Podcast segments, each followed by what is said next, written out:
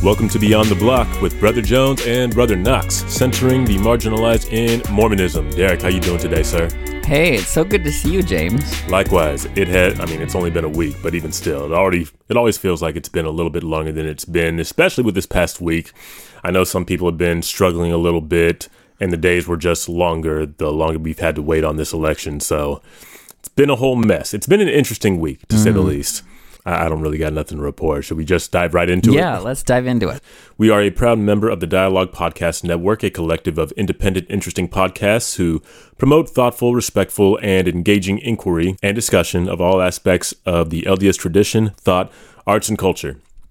Find out more at dialoguejournal.com slash podcast network. That is dialoguejournal.com slash podcast network. So this week we are in the book of Ether, chapters 1 through 5. Derek, is there any context you want to give to these verses prior to us diving in?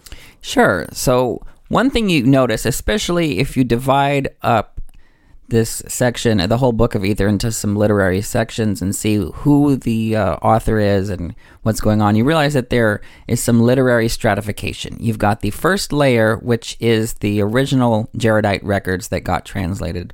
And then you've got Moroni's commentary. And it's very uh, easy to, to separate those two. And once you do that, you recognize some very interesting things. And this is based on the work of Grant Hardy. The original record is really not a Christian text. There's no Christ centeredness to it at all. A lot of the explicitly Christian material comes afterward with Moroni, with one exception, and that is the vision of the brother of Jared, where he sees the premortal Christ. But other than that, there's no specific Christian doctrine anywhere in that part of the text. So I think that really helps bring out what Moroni was trying to do with the text, and you can get a handle on what he was learning from the text and what he brought from his own context into his reading of the story, especially the story of the brother of Jared. Mm. Even that piece where the brother of Jared saw Christ, that was hidden up. It was like he got a secret foretaste of something, but that didn't make it into the records. Obviously, he was told not to say it. And then it finally came out with Moroni. And that, I think, maybe prompted Moroni to add all of this explicit Christian material to the record.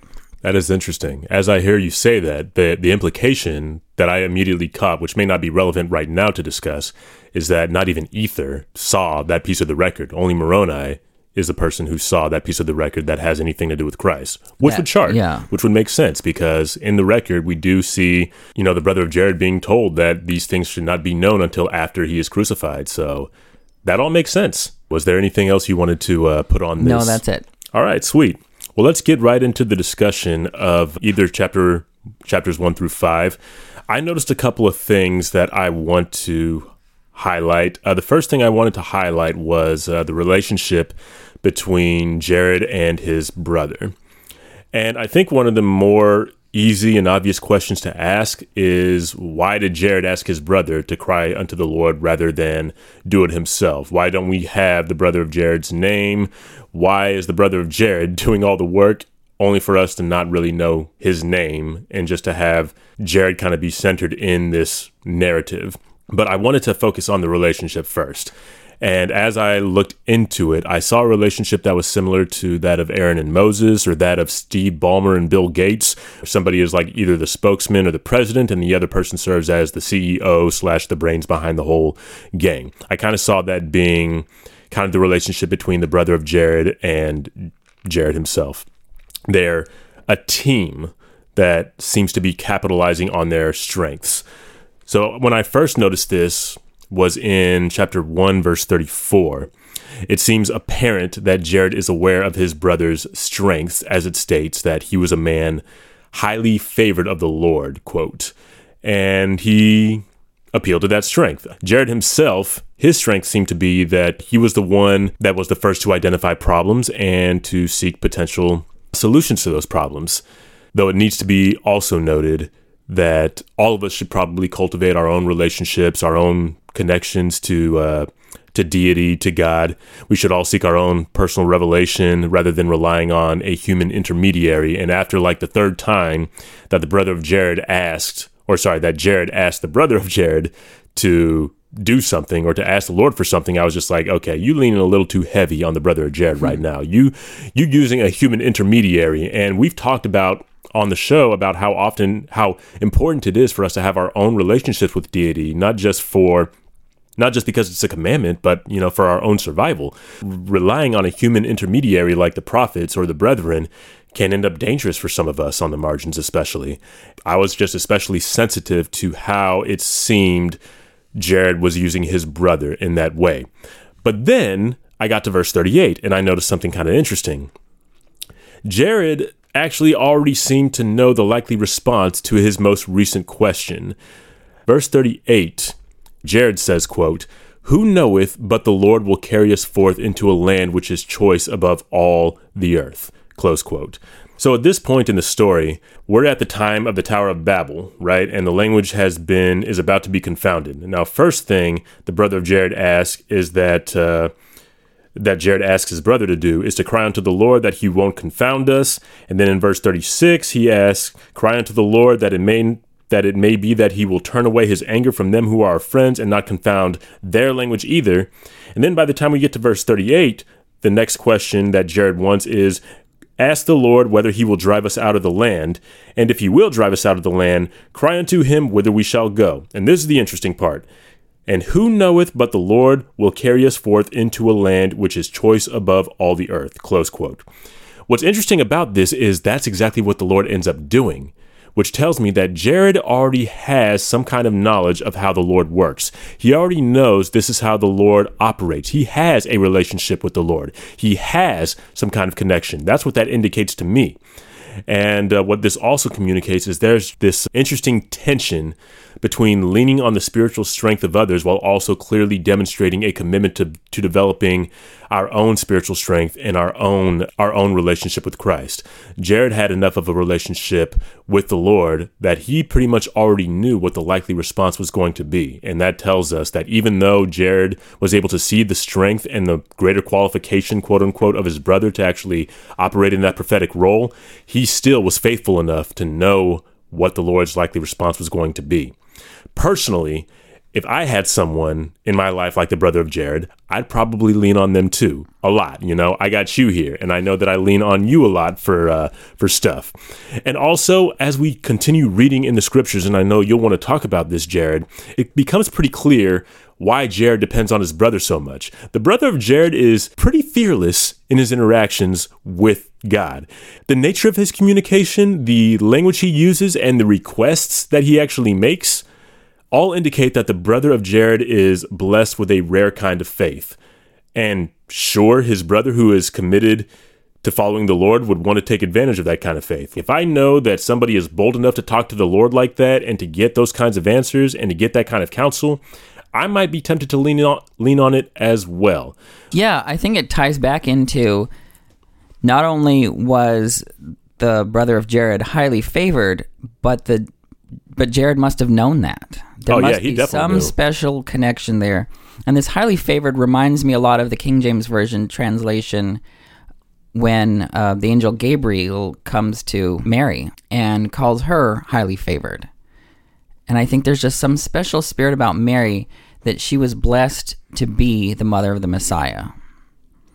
And I love the the faith of the brother of You're not even going to try to quote the Magnificat right now because No. it seems like you do it all the time. I was like, okay, no. that's fine. I mean, there is there is something. Uh, uh, well, she does now. She does mention her own. She says how God has looked upon the her own loneliness with favor and sort of lifted her out of this Mm-hmm. status as someone poor, marginalized, in a very awkward situation with her husband and a pregnancy. Like that's real, and that's where the Lord shows up. yep. Literally, that's where the Lord shows up. and I'll talk about this later in terms of what it's like to be a queer person on the margins and that being where the Lord shows up. But I notice here that being highly favored lends a boldness to the brother of Jared because he cries unto the Lord three times. One, mm-hmm. Not to have his words confounded. Two, not to have their friends and family, their language confounded. And then three, that if they're driven out, they might go, might go to a choice land.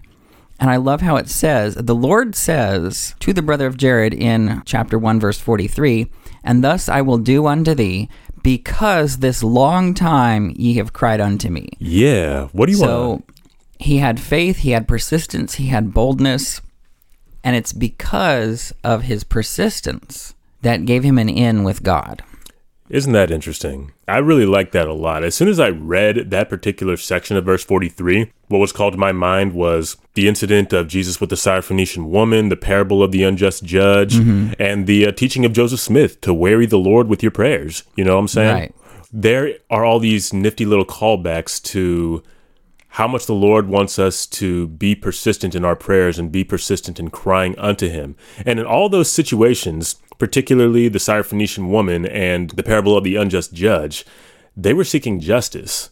Yeah, and that reminds me of something in President Nelson's talk about what was the title? Something about prevailing with God, or God will pre- let God pre- let God prevail, right? Uh huh. Let God prevail. And if you look at his wording very carefully, he says that his take on the word Israel is actually an alternative. So there's an ambiguity in the Hebrew. You've got the verb sarah, meaning to prevail or to fight or contend. And then you've got El, meaning God. It's a short version of Elohim, essentially. So what you've got here is a noun and a verb, and you have to make a decision whether it's the subject or the object of the verb. So it's ambiguous. Israel could either mean someone prevailing over God or wrestling with God, or the reverse, God prevails. And if you look at the context of Genesis 32 and also the reference to it in Hosea chapter 12, it's pretty clear that the biblical authors take it one way, and that's the way that Jacob is prevailing with or struggling with God. That is backwards from where the from where President Nelson took it. But even if you take it the way President Nelson did, having God prevail in the ancient Near Eastern context would have been about God prevailing the, over the other nations and keeping Israel safe. Not so much God prevailing over Israel or God prevailing over the gods of the other nations. But this gets back to my my main point about the faith of Jacob, the faith of the Syrophoenician woman, which is interesting because we don't have her name either, Mm-hmm. and we don't have the name of the brother of Jared. And I think I want to name that because there are a lot of women in the text that we also don't get their names either. Right. And what do we do with that? I wish we had more of the details of women in the text. We do have a lot of a lot more details of the brother of Jared than we do for any of the women in the text, but we don't have his name. And I think we could say, well, maybe just by itself not having someone's name does not at all indicate the importance of that person. Okay. And we can use that to lift up other nameless people in scriptures. I really think that out of all the prophets in the Book of Mormon, the brother of Jared is the greatest. I don't know if you can compare them or not, but today he feels like the greatest. And that gets back to and I have we've we've talked about this before about the brother of Jared as a queer hero. I'm pretty sure we have. And yeah, and to me, there's this boldness, and it's not just the boldness of reaching out to God about the languages being confounded. It's also very, very interesting. There's boldness where the brother of Jared is able to just return God's plans to him and say, This is not going to work. And this is very clear in chapter two. We start seeing some of this conflict. So, All right. it, we're in chapter 2 verses starting with verse well starting in verse 16 it says these barges were built according to the instructions of the lord in verse 18 this is reinforced the brother of jared says i have made the barges according as thou hast directed me so you've already got the brother of jared faithfully following god's plan and you would think oh he's just going to roll over and go with the plan and not say anything about it and if he does, it's rebellion. But it's not. If you look at verse 19, the brother of Jared speaks back to God with this very important word, behold. He says, And behold, O Lord.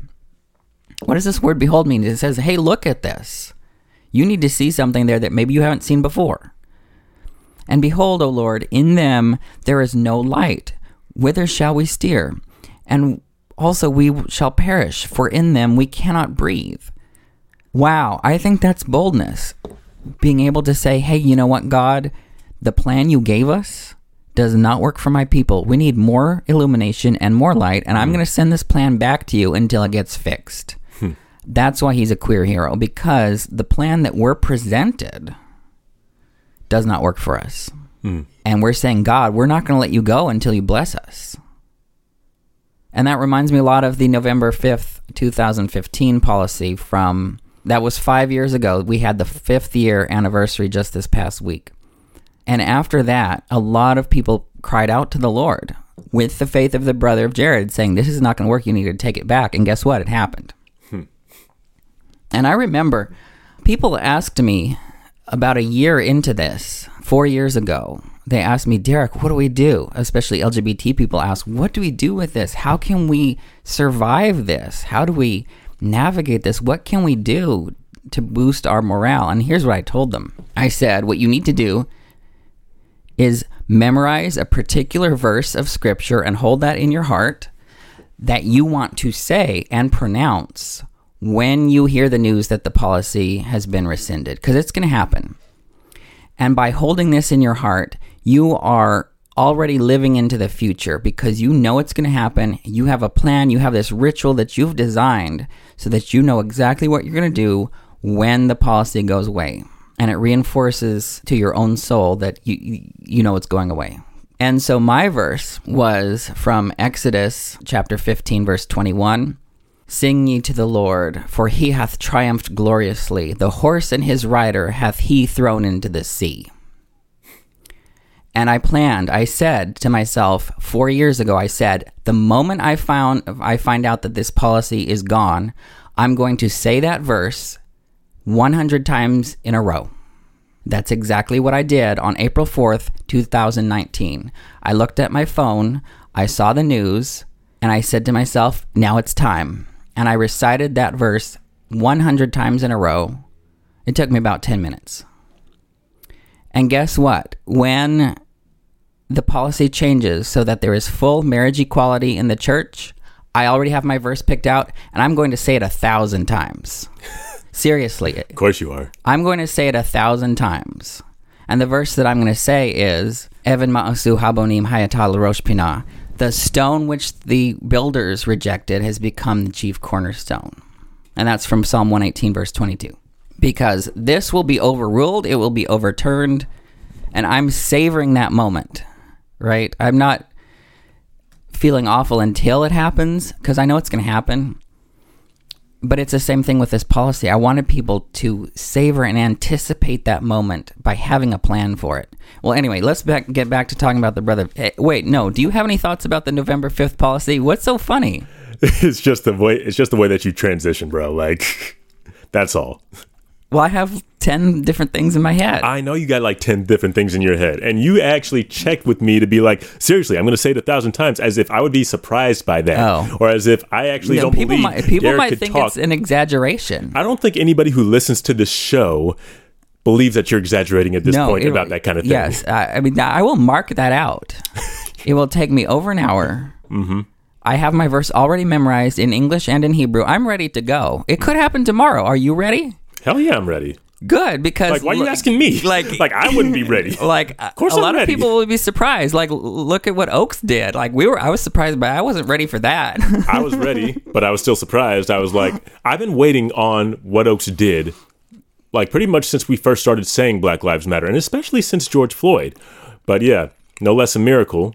So that's why the brother of Jared is a queer hero. And look what God says. God didn't say, "Oh, you're apostate for for for questioning my authority or mm-hmm. whatever." He mm-hmm. God says a couple of things.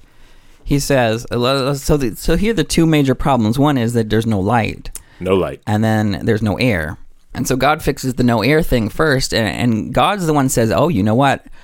I gave you this barge design with no hole in the top or the bottom, so you need to put a hole in the top and the bottom and put these little stoppers and that's how you're going to get air and so god changed his plan upon the demand of one of a human Yeah.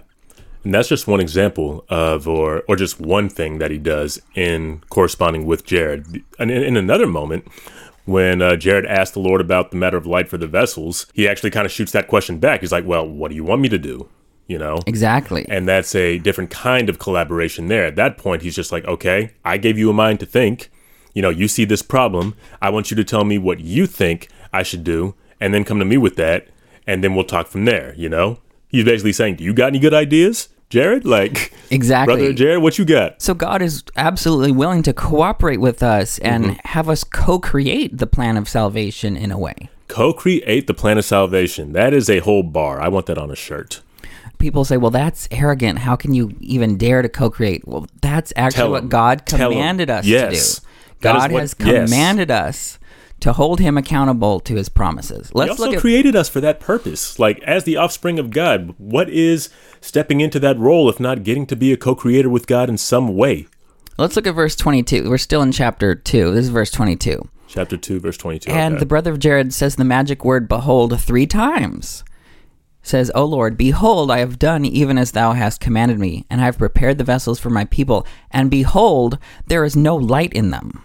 Behold, O Lord, wilt thou suffer that we shall cross this great water in darkness? He says, Behold, three times. God, look at this. Look, this does not look pretty. This does not make sense. Mm-hmm.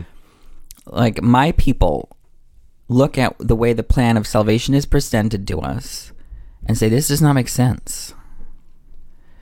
And that's not an act of rebellion or apostasy. It's an act of faith because it's saying, I know the Lord well enough to know that God's got something better here. Mm-hmm. And God is willing to let us co create our place in the plan of salvation. And God's looking for our ideas. Like, let's look at the next part that you've already pointed out. God says twice in verse 23 opens, the Lord opens this statement by saying, What will ye that I should do that ye may have light in your vessels? And then closes in verse 25, closes his statement, Therefore, what will ye that I should prepare for you that ye may have light when ye are swallowed up in the depths of the sea? And let's look at chapter 3 because he, notice this this is actually quite bold the brother of jared doesn't say hey i've got this idea let me run it by you hmm. he builds the stones first before even getting permission from god that that's what the plan is going to be he takes initiative and he exercises a lot of effort. I think it has to be named that one of the reasons I feel like they mentioned the name of the mountain is because of, you know, it, it's exceeding height. Be like, mm, Jared, went, mm. brother Jared went up a whole mountain, molted 16 stones. Basically, we just see all this effort that the brother of Jared went through prior to coming back to the Lord and continuing to collaborate with him. Yeah, and in verse 2 of chapter 3, you also get that word behold again, spoken to the Lord. You know, I'm going to start saying behold in my prayers more, speaking to God and say behold. You know, so let's go back and talk about um, why he was so bold. And this boldness came from the God who then had to hear the boldness. Let's look at this. Verse uh, verse 2. Nevertheless, O Lord, thou hast given us a commandment that we must call upon thee. That's his whole platform. That is his whole foundation for speaking to the Lord so boldly is saying, Look, you told me to do this. Mm-hmm. You gave me the faith that trusts you to do the right thing, and here's the right thing, and you're going to do it for me. Mm-hmm. This is exactly what you said with the, with Jacob. I'm not going to let you go until you bless me, saying sir. that to the angel of the Lord Yes, sir. and then it's the brother of Jared's completely his idea because fire wouldn't work because that's enclosed. Um, they can't have windows. So here's this non-fire source of light, and he's really thinking outside the box because, as far as I know, in the ancient world, you don't have any sources of light other than fire. His faith was rooted in the commandment to call upon God and hold God accountable that's not rebellion, as, as I've said many times. And the reason why I'm repeating myself is a lot of people think us LGBTs are rebellious. We're not. We're actually closer and in tune with God than than a lot of other people are, because we have to rely on God's promises just to get through the day. And here's the third piece of boldness. So the first piece of boldness was saying, "Hey, don't mess up our languages." Two, the second piece of boldness was fix these barges. They don't have light or air. And the third piece of boldness was seeing Christ. And I think that's amazing. Let's look at thir- verse 13 of chapter 3. Because thou knowest these things, ye are redeemed from the fall. Therefore, ye are brought back into my presence. It's because of his knowledge. Let's look at verse 19. And because of the knowledge of this man, he could not be kept from beholding within the veil. And he saw the finger of Jesus, which, when he saw, he fell with fear. For he knew it was the finger of the Lord. It was his faith and his knowledge that served as the foundation for all of his boldness, his attitude, and then receiving the things that he say, uh, the things that he requested. And the verse 26, therefore the Lord could not withhold anything from him, for he knew that the Lord could show him all things. And I just want to jump to Ether chapter 12, and there's one verse I want to, because this is like, let's talk about these editorial intrusions by Moroni. Here, Moroni applies and processes these things and gives you the lessons that he learns. And behold, we have seen in this record that one of these, that is, the faithful people, that one of these was the brother of Jared, for so great was his faith in God that when God put forth his finger, he could not hide it from the sight of the brother of Jared, because of his word. And by that, I'm, at- I'm taking it to mean God's word, not the brother of Jared's word. Because of his word which he had spoken unto him, which word he had obtained by faith. So the whole platform of this was God's word. And that's why the brother of Jared had this boldness. You know, why is it culturally that a lot of Latter day Saints don't think you could go before the Lord with boldness and say, hey, you know what, we need to change? I think we just got comfortable, Derek, if I'm being honest. I, I think we don't think we can have this relationship with God because when we really look at it in our heart of hearts, we don't want it. Because what would that require of us? How much effort did the brother of Jared and them have to exercise for them to have the kind of relationship with God that they did? What kind of circumstances were they placed in to the point where they had to exercise such incredible faith? The brother of Jared and his family and friends, they were such a vulnerable people in an mm-hmm. unfamiliar path. It said in one of these verses in chapter 1 about how the path they were taking was an unknown one, an unfamiliar one. The times that we are usually shown the greatest miracles are in times of some of our greatest extremes. And I don't think the people who are most comfortable in our world today are subjected to those to the point where they would be able to act with this kind of boldness or even think that it's necessary. For example, when you said that God afflicts the comfortable and comforts the afflicted, I know that uh, the comfortable need to be afflicted not necessarily with bad things by God, but simply need to be challenged. They simply mm-hmm. need to be given opportunities to grow. They need to be put in situations and circumstances that allow them to realize the divinity in themselves, to exercise their own wills, to exercise their minds, and to come to the Lord in a situation that allows them to become more like Christ, to be humbled, to be blessed with more patience, with more charity, with more diligence. And that can't happen if people are not willing to be bold with the Lord. And people are not going to be bold with the Lord unless they feel like they can be. And that's not going to happen unless they're in the extremes. Unfortunately, for people like the brother of Jared and their families, they were kind of compelled to be put in that situation because of their vulnerability. But the comfortable do not have that luxury, for lack of a better word. They have to kind of bring themselves into that. And uh, that's why I feel like people in the LGBTQ community, women, people of color are so resilient, is because they've been brought to those extremes so many times. People of privilege are simply not. And therefore, they feel like that boldness is uncalled for simply because they're comfortable. Yeah, and I'm wondering if something in the brother of Jared's background led him to a deepened insight. Like maybe he was marginalized in his community some way. Here's what happens with queer people we are defined and named by our relationship to someone else. Uh-huh. We're the, the fun gay uncle, or we're the we're the gay child, or we're the you know my gay brother. We're always because we're not seen as having a families of our own. We're always defined by our relationship to someone else, and this is exactly what we do with the brother of Jared. He is always talked about, not on his own terms, but based on how his relationship to someone else is defined. And isn't that curious? Quite. He's always the brother of Jared. And that's how maybe he was marginalized in the community in some way. And that allowed him some additional insight. And this gets back to me to a fundamental piece of my activism. And this, uh, it's going to be hard to explain because I'm not at all condemning other people's activism in the church. But there's a lot of LGBT individuals in the church that focus on issues around acceptance and inclusion and saying we are demanding these certain things and we're waiting for you to give them to us.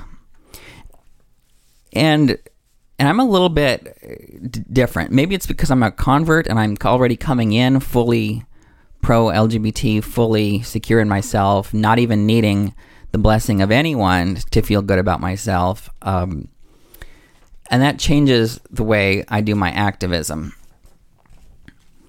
And a lot of people misunderstand the goal of my activism. My activism is not begging for access to the institutional structure. Yes, in time, there will be equal access for my people, but the fullness of God isn't in those meetings. God is right here among the marginalized. Look at where and how Jesus ministered here on earth. Jesus had no institutional standing. He dwelt among the people most forgotten by society. So, on one level, we who are LGBT, we don't need to be admitted into their structures. They need to come and discover God among us. That that's my activism. That is why the goal of my activism is to share my gift of God's presence among my people with those who thought they already had God. Hmm. You know, I've had many, many, I, many. I'm sounding tr- like Trump if I say I had many, many people tell me this. Millions and millions. But I've had numerous straight people look at me and say, "Derek, I want what you have." Isn't that interesting? Isn't that a, the last being 1st mm-hmm. Like, I think that's amazing that there's some people that are envious of the foundations that I have, the knowledge that I have, this the spirit that I have, the connection with God that I have. They, they look at me and they're like, a lot of people think that LGBT people are all unhappy or suffering in the church. I'm actually a lot better off than a lot of these straight people. I have to say. Mm-hmm. So, what do you think of all this? Like, sort of the framing of activism. Is it to you know, bang on the door and try to get in somewhere to realize we've got something here that they don't have. And the reason why we're doing all this work isn't to get in, but so that so that they can graciously receive our, the gift that we have. I do think that it's mostly the latter, but I can't help but feel like elements of the former are still necessary. They are. They are. You know? And I think it's part of the framing of it is do you make yourself vulnerable and dependent on those things for your own internal sense of connection mm-hmm. with God? If you outsource that to whatever policy they have, then they've got you. Right. right? You're not going to be happy. And so, yes, obviously these things need to be changed, and they will be changed. But I don't have the attitude of begging for crumbs. Absolutely. That's kind of my point. I think it also needs to be named that a lot of people who are envious of you a lot of them don't know the cost that you counted and paid to get to where you are today. And a lot of what you did right. to get to where you are today was a matter of survival, spiritual survival. Like you Exactly. Like I, I did that. not have the luxury of being able to coast through life not knowing the scriptures because Correct. people used them against me. Correct. I, was I actually, had to. Yeah, you had to. I was talking to somebody about this just yesterday about how too many times we talk about members of marginalized communities and we praise them for their resilience without really knowing the cost of that resilience. And further, robbing ourselves of opportunities to really find God in those experiences and what produced that resilience and that spiritual intelligence and maturity.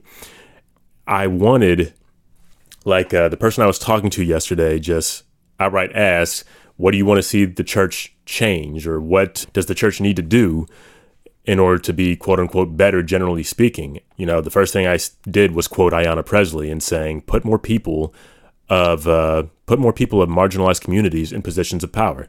Because those who are closest to the pain need to be closest to the power to produce the solutions to that pain.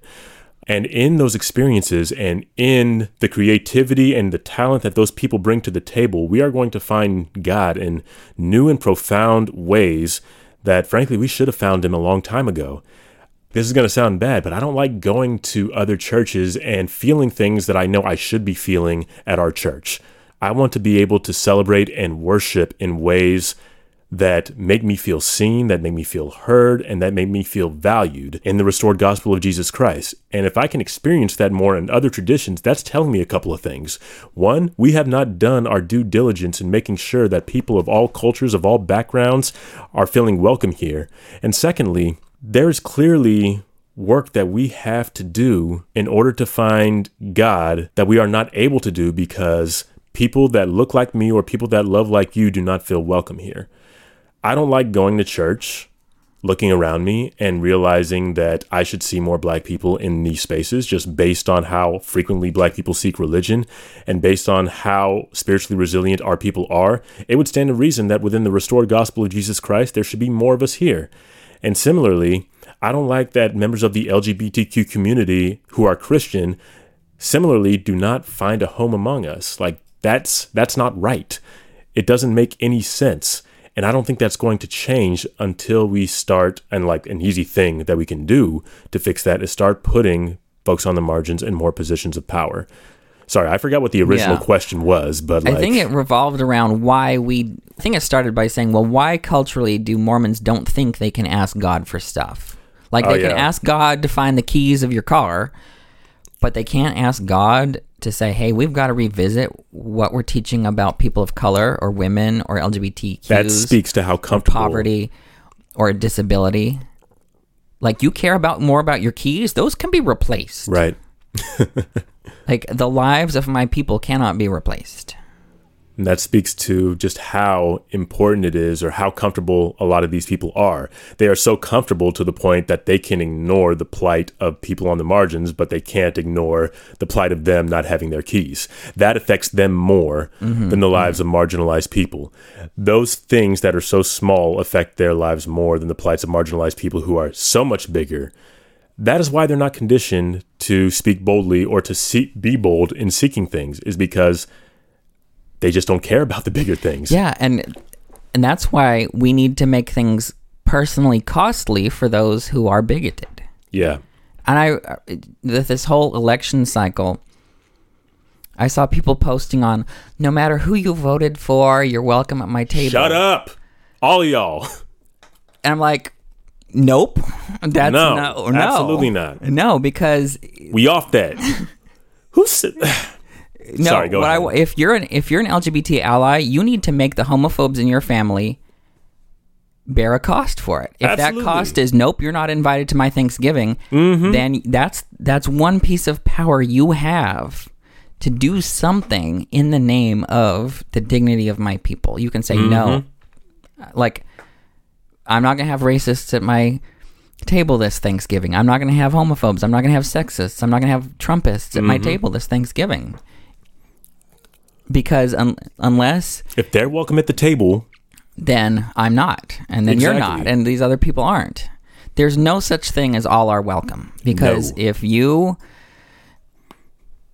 admit the predators in, the prey aren't safe, correct. right? If you invite the lamb and the wolf to the same dinner, the lamb's not going to show up, right? So you can't say all are welcome. You have to choose. Are you going to side with the people who need some assistance and protection, or are you going to side with the status quo and the oppressors?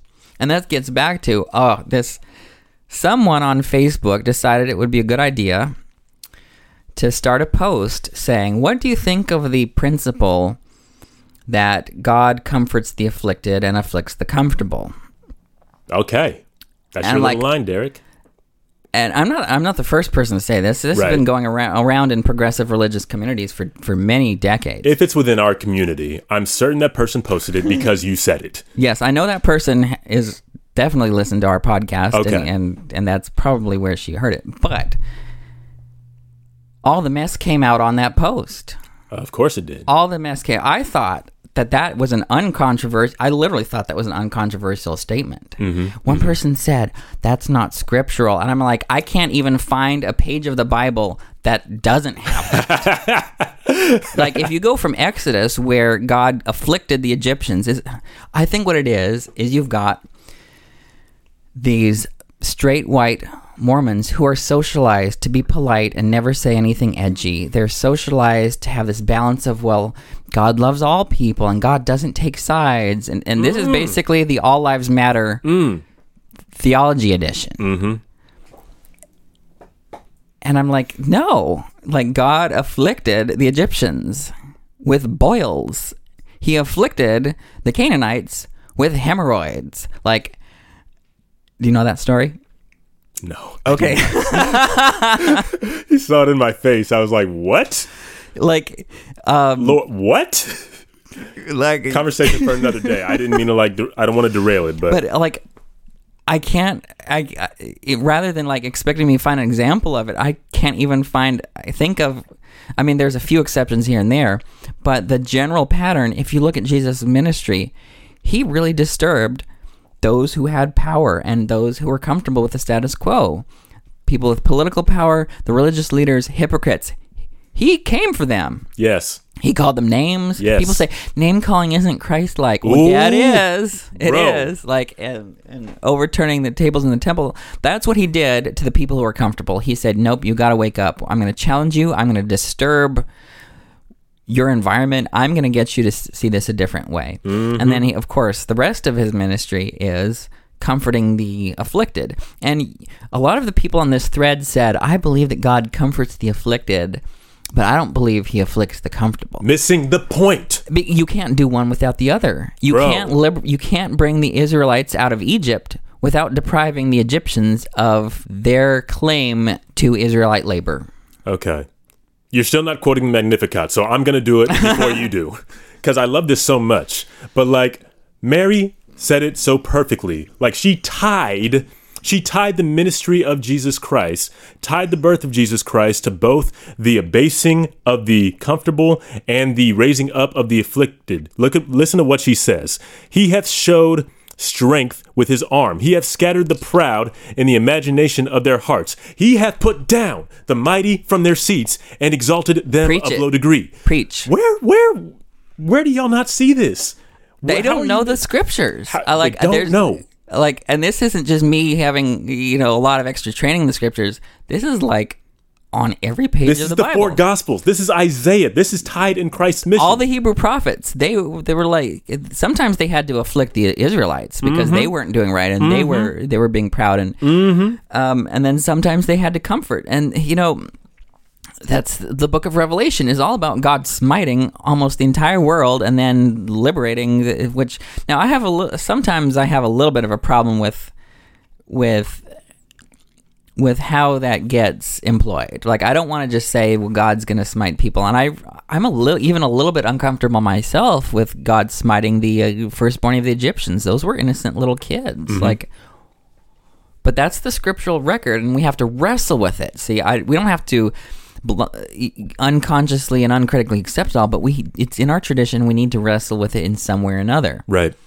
and like yeah it is very clear but i think what it is is like they're like well i don't want i don't like the idea of if my life's okay god's gonna come and smite me. And that's not even what we mean by comfortable. We mean Right. accepting and benefiting from the status quo in a way that hurts other people. And mm-hmm. that got that's gotta be challenged. That's mm-hmm. gotta be disturbed. Mm-hmm.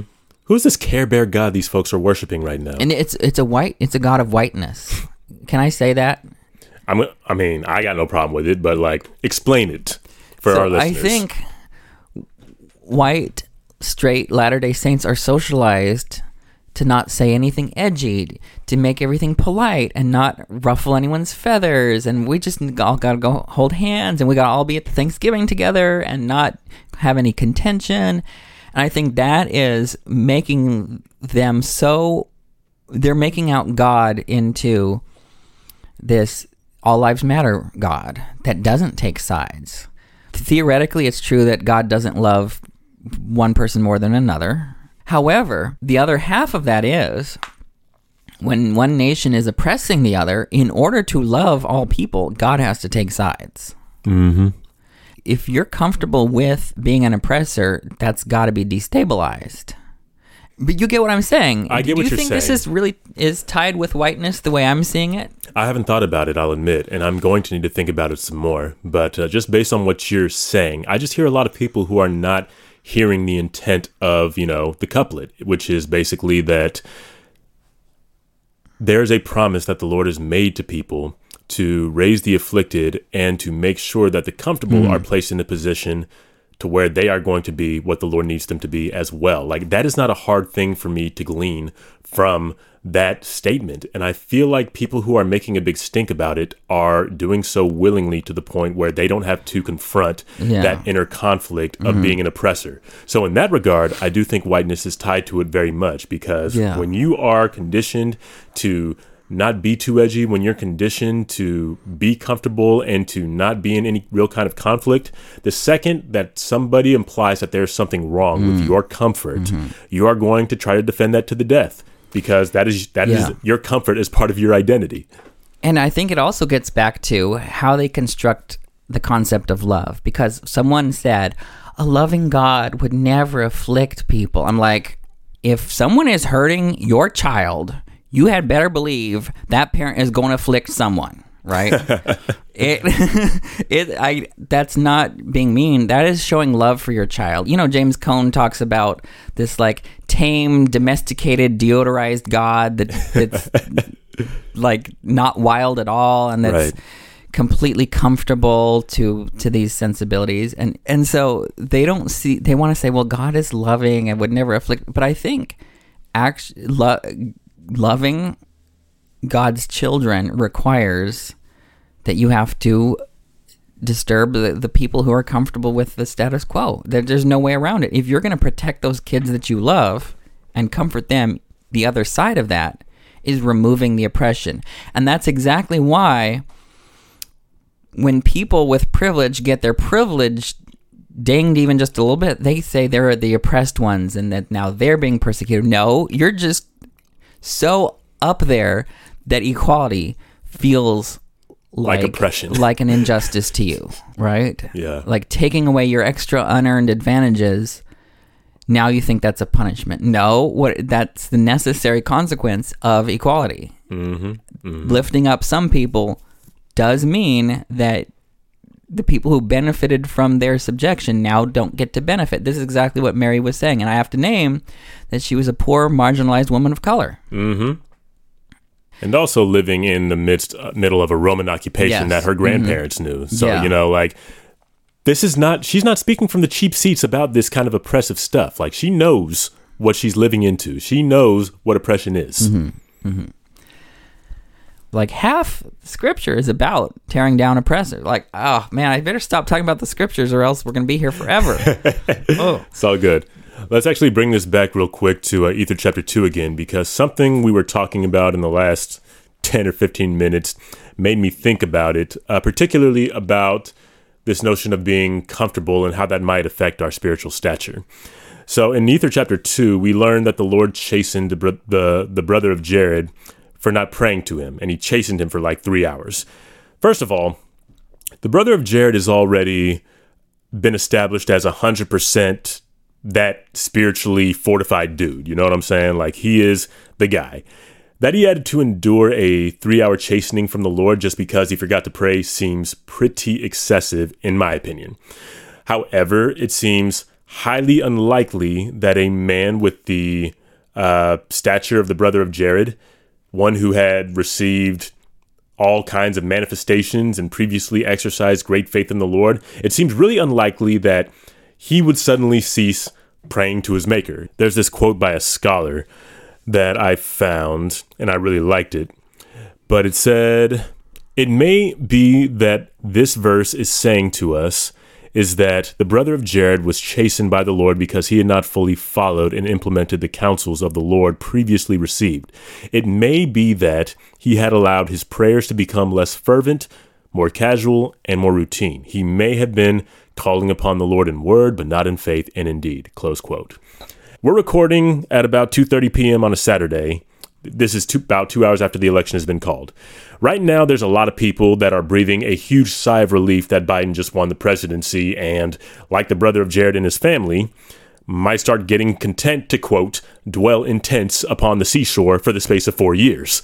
I think one of the worst things we can do over the course of the next four years is get complacent with a new president to the point where we think we've done all we need to do to solve our predicament or that the worst of it's over. Folks on the margins know this isn't the end. We've just realized how close this race could have been. And we basically had to throw all of our chips onto the mediocre white dude that is Joe Biden. No disrespect, but I'm just saying, this is Doug Jones all over again to me. We had to literally rally just so that we could get a mediocre white dude to beat a pedophile. That's what this is to me. And I'm just like, the worst of this is still yet to come. Yeah, I mean, Biden's not perfect. No, he's not. He's far from perfect. But I think the difference, like a fundamental difference between Biden and Trump, is you can negotiate with Biden. You can't negotiate with Trump. You can hold Biden accountable. You can't hold Trump accountable. I, th- I don't think at all Biden is the Messiah, Nope. but we could work with him.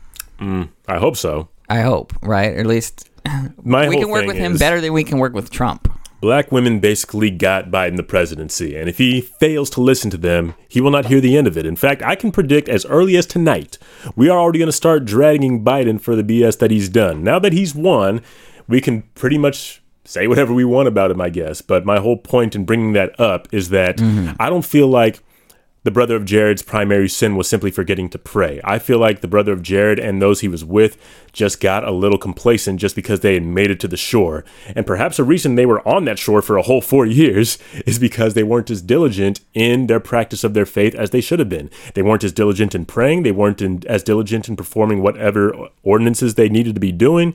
They weren't as diligent in following the words that they had received to that point. And I feel like that's us right now just because Biden won doesn't mean that we can be less diligent about our anti racism. It doesn't mean we can be less diligent about our affirmation of LGBTQ folks. We're probably going to have to work harder than we did before.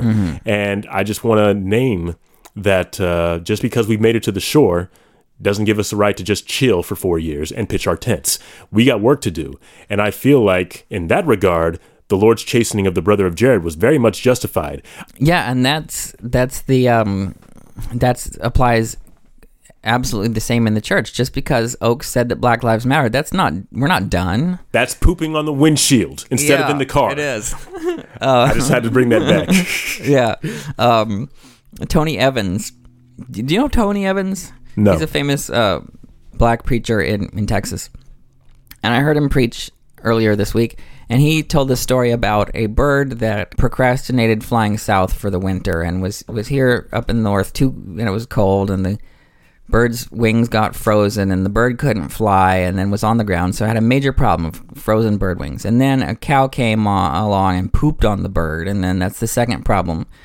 But the warmth of the poop melted the and it, it was just this whole interesting thing about some of the bad things that happen to you might actually be not the worst thing that happened but it was a really cool story. And I, I forgot exactly where he went with it i think where he went with it was like some of the people who you think are your aren't your friend actually are and some of the people who uh, who try to help you get out of the manure actually aren't your friend because what happened is a cat came along and got the bird out of the manure and then ate the bird.